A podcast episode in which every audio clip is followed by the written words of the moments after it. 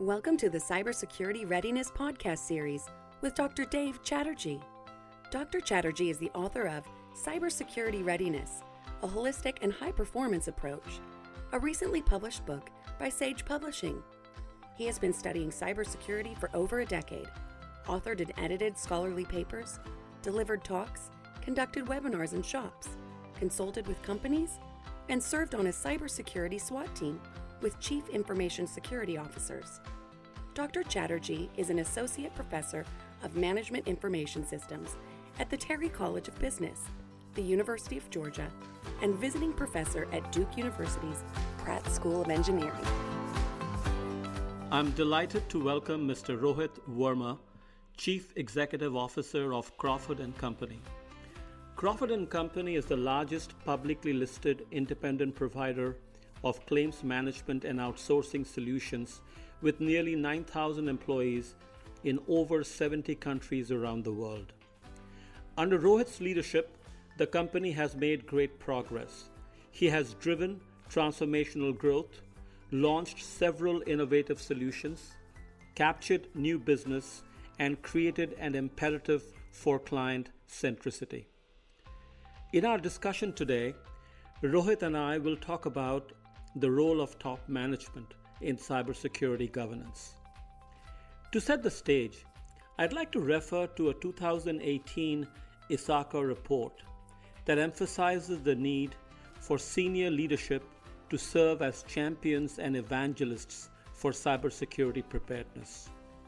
The report states organizations with successful cybersecurity cultures tend to have C suite executives who reinforce behavioral norms when they lead by example. They appoint or become a senior level champion, participate in town hall discussions, allocate budgetary support, hire consultants, and do the research to assess the enterprise's risk and capabilities. With that in mind, I'd like to ask you, Rohit, what, according to you, should be the nature and extent of top management involvement in cybersecurity preparedness? First of all, Dr. Chatterjee, let me thank you for giving me the opportunity to be here. It's an absolute pleasure. And uh, really to be with you, who has uh, written a tremendous book on this topic. So hopefully I can be uh, insightful and helpful uh, to someone who is uh, the author of, uh, of one of the best selling books in this space. So I look forward to the discussion. Um, to answer your question, look, I always envision that as heads of household, um, we always try to make sure that our house is secure, our home is secure.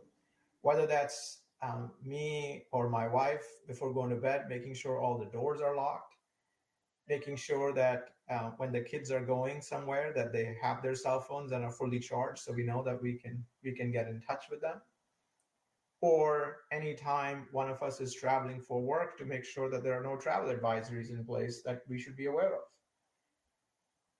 And, and we do that because our families, our homes are our protected assets.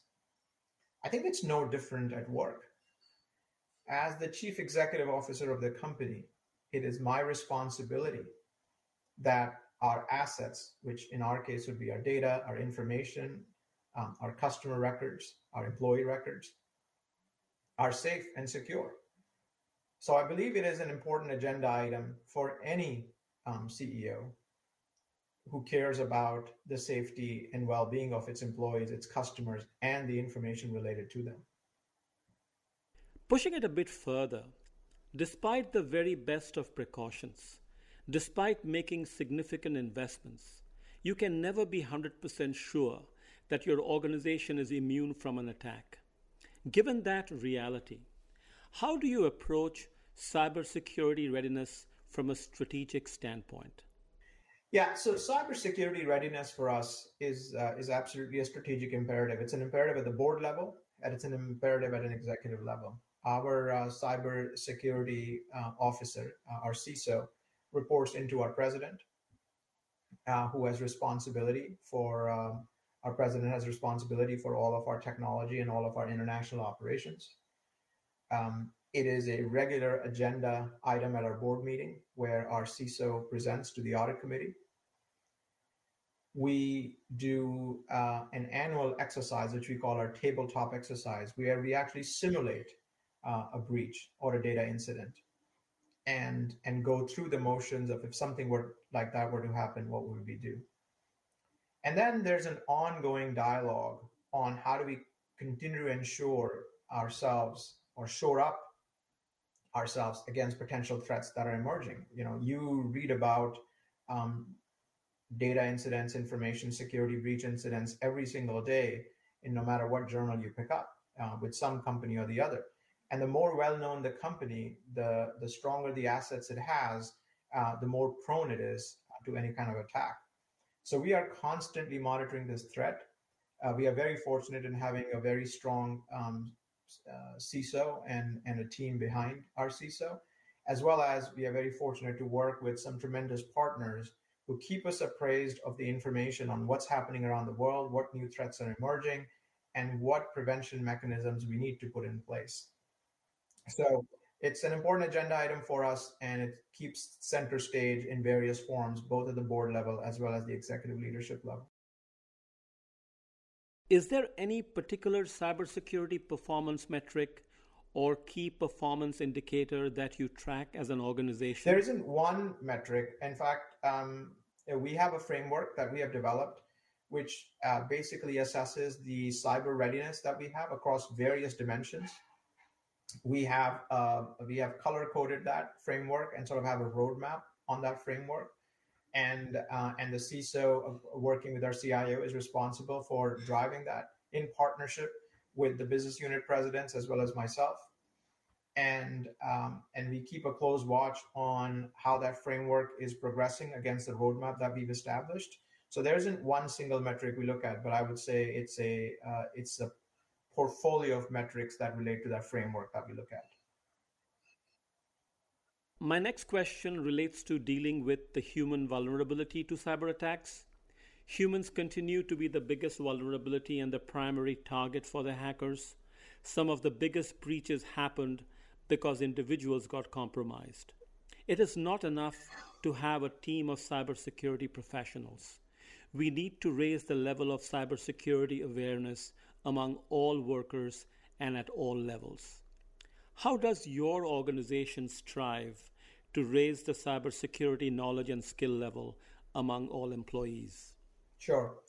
Look, I'm a firm believer, um, Dr. Chatterjee, that people leave their homes in the morning wanting to do a great job at whatever they do, and uh, nobody nobody wakes up in the morning saying, "I want to go to work today so that I can screw up." Right? Um, so we believe that the most important thing to empower employees and help them be the best that they can be is to create a level of awareness and education.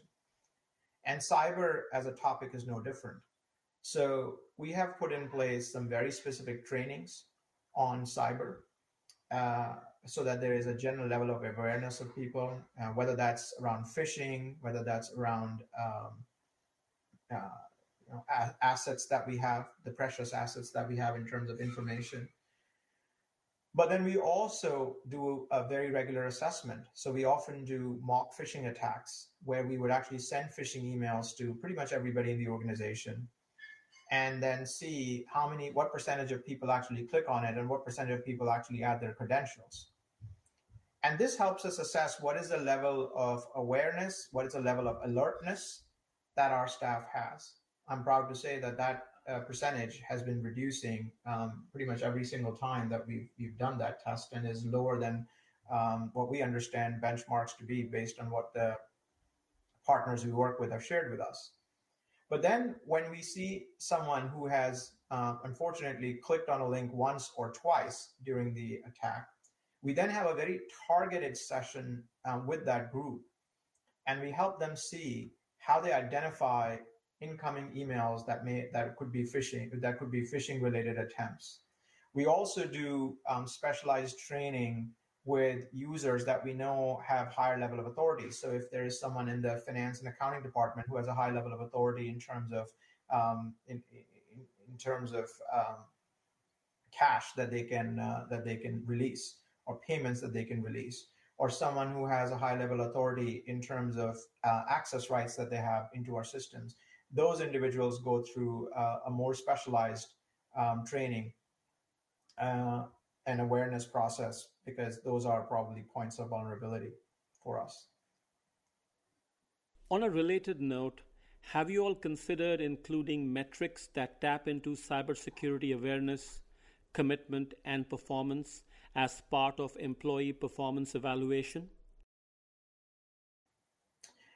I, I, don't know if there is a specific metric. I mean, it is cyber training is mandatory. Uh, we do track everybody who's undertaken the training and who's not. Whoever has not undertaken the training, their managers are supposed to enforce with them or understand what's holding them up from getting the training but uh, but I don't believe we have a specific performance management criteria purely on that. We have a performance management criteria on training itself. We want our people to uh, to have a love for learning. We are in a professional services industry, and at the end of the day, people come to us because of our expertise. So, building expertise, um, intellectual development of our talent is extremely important to us. So we track that, but not specifically on cyber. One of the reasons why many companies have suffered major breaches is because they haven't acted on intelligence that came their way. In my book, I talk about the importance of documentation, specifically, how important it is for a company to document all the intelligence that comes their way, and more importantly, document their plan of action, even if the plan is not to act. Such transparency is an indicator of good cybersecurity governance and is likely to serve the company well in the court of law and public opinion. How does your company process the cyber intelligence they receive? As I mentioned, we have a, a chief information security officer who has a very, very good team that that backs uh, the CISO. We also have a chief um, privacy officer, and those two individuals work hand in hand in in making sure that a we have a complete understanding of all the assets, data assets that we have, uh, what kind of information is there that they are tagged, and and then also are in constant touch with our with our partners, um, where we are looking at uh, either information that's happening, um, incidents that are happening happening outside the organization, where we know that in our industry there is uh, uh, there are some targeted attacks, or we know that they're in the geography that we're in, there are some targeted attacks, as well as looking at um, the information that is coming in through our own logs and systems. If we're seeing an increased activity uh, coming through a certain port, to make sure we are taking actions that need to be taken, whether that action is to uh, to ensure that we increase vigilance uh, in a certain geography or uh, on a certain kind of data, data assets, or it is engaging with our partners like uh, like CrowdStrike to make sure that we are guarding against specific kind of attacks that we see emerging. So all of that information is is um, constantly being reviewed and documented. Any incident that we see is very clearly we're an SEC regulated company, um, so any incident that we see, uh, large, small, um, we we keep track of those things to make sure that um, you know, A, we learn from them, and that B, that we have a, a clear uh, trail of record. Often, courts find organizations to be grossly negligent in protecting sensitive data.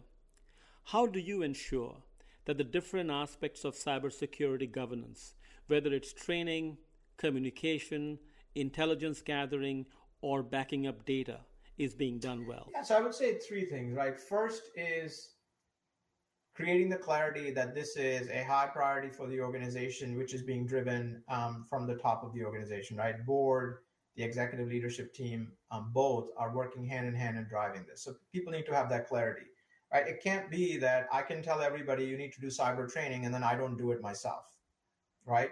Um, so I'm very uh, open about it. That look, um, you know, I, I'm doing my cyber training because it's important, and everybody else needs to do their training as well. So I think first is sort of having that clarity that it is a priority and being driven um, from the top of the organization, both the board and the executive leadership team. Second is having the discipline on process. So we schedule our tabletop exercise. Um, everybody in the executive leadership team and uh, some members of the global senior management team have to be there for that exercise. Uh, it is uh, conducted by an external third party, which adds to the level of formality and objective objectiveness to it. Uh, so so we do that, and then we have an incident response team, right, which uh, which has been pre-constituted, which is uh, who are the individuals that are informed if there were to be an incident, and then how does that incident response team react and work towards it um, is all preset. So we're not going to figure that out once an incident has happened. We've been very fortunate that we've not had to uh, invoke that incident response team at a, at a level um, that has concerned us. But nevertheless, we we have that team and and it's ready to ready to react. So I think those are the three things that that we're doing right, which is one clarity, um, two formality, and three being prepared. Right. So with those three things, um, it just helps clarify for everybody why this is why this is so important.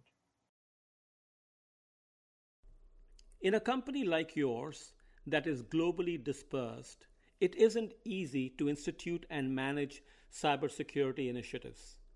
So, what are some of the challenges you encounter doing that, and how do you work through them? So, you know, a company of our size, as you mentioned, right, we've got crown jewels in in various parts of the organization, and um, we do have um, multi-country, multi uh, or I would say varied sophistication level based on country and operation. So um, our CISO has responsibility has overall responsibility for global security, right? So it's not just here in the US or our top tier countries where we have the most revenue, it is for the entire world. They have a network of people that they work with, right? Which is um, infrastructure individuals uh, that report into the CIO organization, and then the CISO has uh, has their own team and and that group works together hand in hand to make sure that um, our information and data is is protected. Um, we do uh, we have made quite a bit of uh, advancements in our network structure as well as in our server technology to make sure that we don't have too much stuff which is disparate and um, and disaggregated and distributed across the world. Um, we're still working on, like I said, we have a roadmap. We're still working on some things that we want to accomplish, but by having the ultimate accountability and responsibility with the CISO uh, and everybody else having clarity that that's where the ultimate accountability and responsibility lies, it sort of helps uh, to, to get resources together, to bring people together, to activate and then act on um, anything that needs to be done in the interest of cybersecurity for us. Now, talking about the Chief Information Security mm-hmm. Officer, mm-hmm. CISO, a thought that came to mind was how do you empower the CISO function? This is a tough task. Often I say it is a thankless job. In the case of a hack or a breach, it is usually the CISO's head that rolls. How do you think an organization can best empower the CISO so they can operate as best as possible. And, and, look, I, I absolutely appreciate what you're saying, but I'm, you know, I would like to say that in our organization, we certainly don't view or don't believe it to be a to believe a, a thankless job. We think it's a very essential um, part of our um, of our organization. We, like I said, um, the CISO reports directly to the president um, for our for our company, and. Um, uh, and and the CISO uh, has visibility right up to the board as far as empowerment is concerned, um, this is something that we at Crawford have been driving two things growth mindset and empowerment, right? Growth mindset is all about uh, is all about making sure that you have an open mind, that you believe that capabilities can be expanded, and that there is everybody has something to learn. So we've asked our CISO to be fully empowered and fully accountable to making sure that the company is protected and um, that means whatever they need to get done for it um, that they they can and they can engage with the right resources. And by having direct reporting line into the president that if they run into a roadblock then they can really involve the senior management or executive leadership team of the company directly to take roadblocks off the road right? Um, so if there is someone who says um, you know, we're going to not abide by some security principles because A, B, or C client needs that, then they have the capability to in, to invoke and have the president or me step in and say, okay, so if that's what the client wants, who can have that conversation with the executive leadership of the client to make the client understand why this is does not make sense from a, a security standpoint for them and for us. So, uh, you know, a you create that by having the right organization structures, which we've done that. But then, most importantly, you do that by learned behavior, right? When people start to see that the CISO is empowered and the CISO is making decisions that need to be made in the interest of cybersecurity of the organization, they start to see that the organization is serious about it. And this is an empowerment as a word just on a piece of paper, but this is empowerment in action. It is very heartening to hear that you and your management team are committed to regular cybersecurity training. What advice do you have for senior leadership of other organizations who may not be as committed to regularly updating their cybersecurity knowledge levels? What would you say to them? Well, I would go back to first starting with what I said earlier, right? Do you lock your house when you go somewhere? Do you lock your house when you go to bed? And if the answer is yes, then why won't you do that at work? And if you if you imagine yourself that you were in your house and you didn't know how to use the lock and key, you would have asked someone to show that to you because you want to make sure that you're secure. Or if you buy a new alarm system in your house, you have someone show that to you so that you know how you can use it. So I don't know why that is any different from being at work. Uh, but if that simple aspect doesn't appeal, then I think they just need to pick up, um, you know, last three months of Wall Street Journal and just count the number of cyber incidents that have happened and how much um, those companies have been impacted. And, and you know we're in this world now where not only do you have um, criminals who are going after your information, but but we've heard about uh, you know attacks which have been sponsored by governments. And, and I'm I'm not here to opine on them. All I'm saying is there's enough press out there where uh, you are seeing attacks uh, on businesses, on uh, on on governmental organizations, um, and the cost of uh, of repairing is is pretty significant. So this is clearly where prevention is better than cure. Um, and and I just believe that uh, a lot of us uh, at the executive levels in the in the world today, just based on sheer demographics, are digital uh, immigrants and not digital natives, which means that a lot of this is new to us. And if we don't take the time to understand it, um, then you know we would be uh, we would be naive to think that we know it all and we would be naive to then um, assume that our data our assets uh, the information about our employees and clients is protected. Finally is there any one thing or more that your organization does well from a cybersecurity standpoint? A sort of a best practice. The best practice for us uh, that hopefully everybody is doing. Um, but if not, I'd like to share. Uh, one is the visibility that our CISO enjoys within the organization and the board. And then, second, uh, the sort of diligence with which we do our tabletop exercise um, every year. Um, that level of preparedness that we go through, uh, I think, is is essential. I mean, uh, I think we're all familiar with examples where a cyber incident has happened and um, a large part of the um, company management was not even aware uh, for a period of time and took or took actions or or did things um, that that would not be looked upon in a favorable way both by public as well as uh, regulatory bodies. So i think it's really important that um, that kind of tabletop exercise that level of preparedness is done so that you can act and respond pretty quickly and decisively when an issue like this happens. Thank you. And in fact, uh, when you talked about, um, you know, um, it remi- brought back memories of uh, reviewing case reports of um, of you know companies uh, having to deal mm-hmm. with lawsuits after cyber attacks, and one of uh, you know two common complaints that were levied against companies. One was just negligence, and the second was um, lack of transparency not communicating with the victims, uh, if not instantaneously, in time about the breach and what actions should be taken. It has happened where a certain company stay, tried to stay under the radar, stay silent until they got breached a second time. So these things happen. Everything doesn't get reported. Some get reported. Um, well, so by way of yeah, I'm sorry. I'm just gonna. I apologize to interrupt you, but I think to me, it's not just about the lawsuit, right? Because a lawsuit is a financial damage, and you'll uh, and you, mm-hmm. you know, most companies have some level of insurance, and and they'll get over that. But I think to me, it's the damage of trust with your employees and your customers. Um, you know that leaves a lasting impression, right? Uh, my mom always said that if you uh, if you abuse your body, your body may forget. I mean, your mind may forget, but your body doesn't.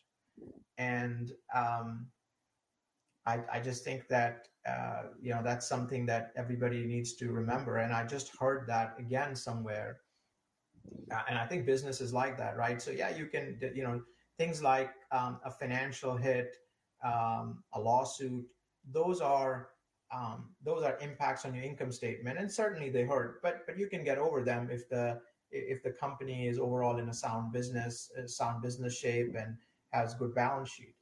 But the trust that you break with your employees and clients, I just think that that is very hard to win. If they believe that you did not do everything that was in your power to prevent this, or you were negligent on this, or you were, um, uh, you know, that you took it too casually, I just think you break that trust, which is very hard to win back.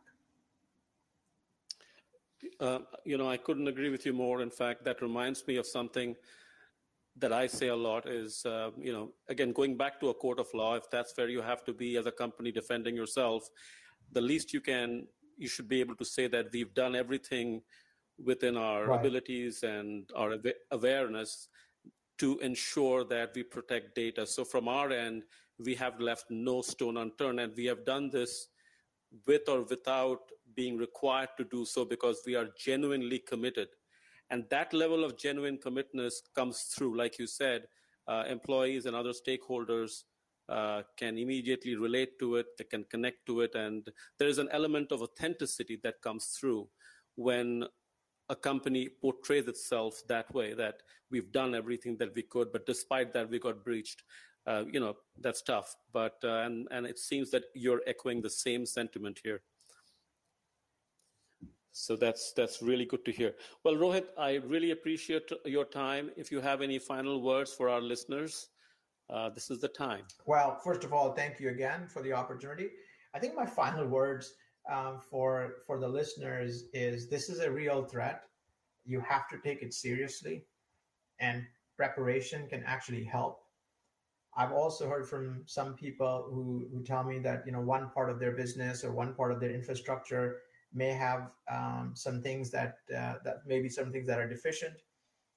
And I and and I always tell them, look, if your window is broken, that doesn't mean you leave your door open too, right? So um, yes, every business has things that they need to work on. Every business has aspects of their infrastructure that may be legacy or dated, which needs work, time, capital.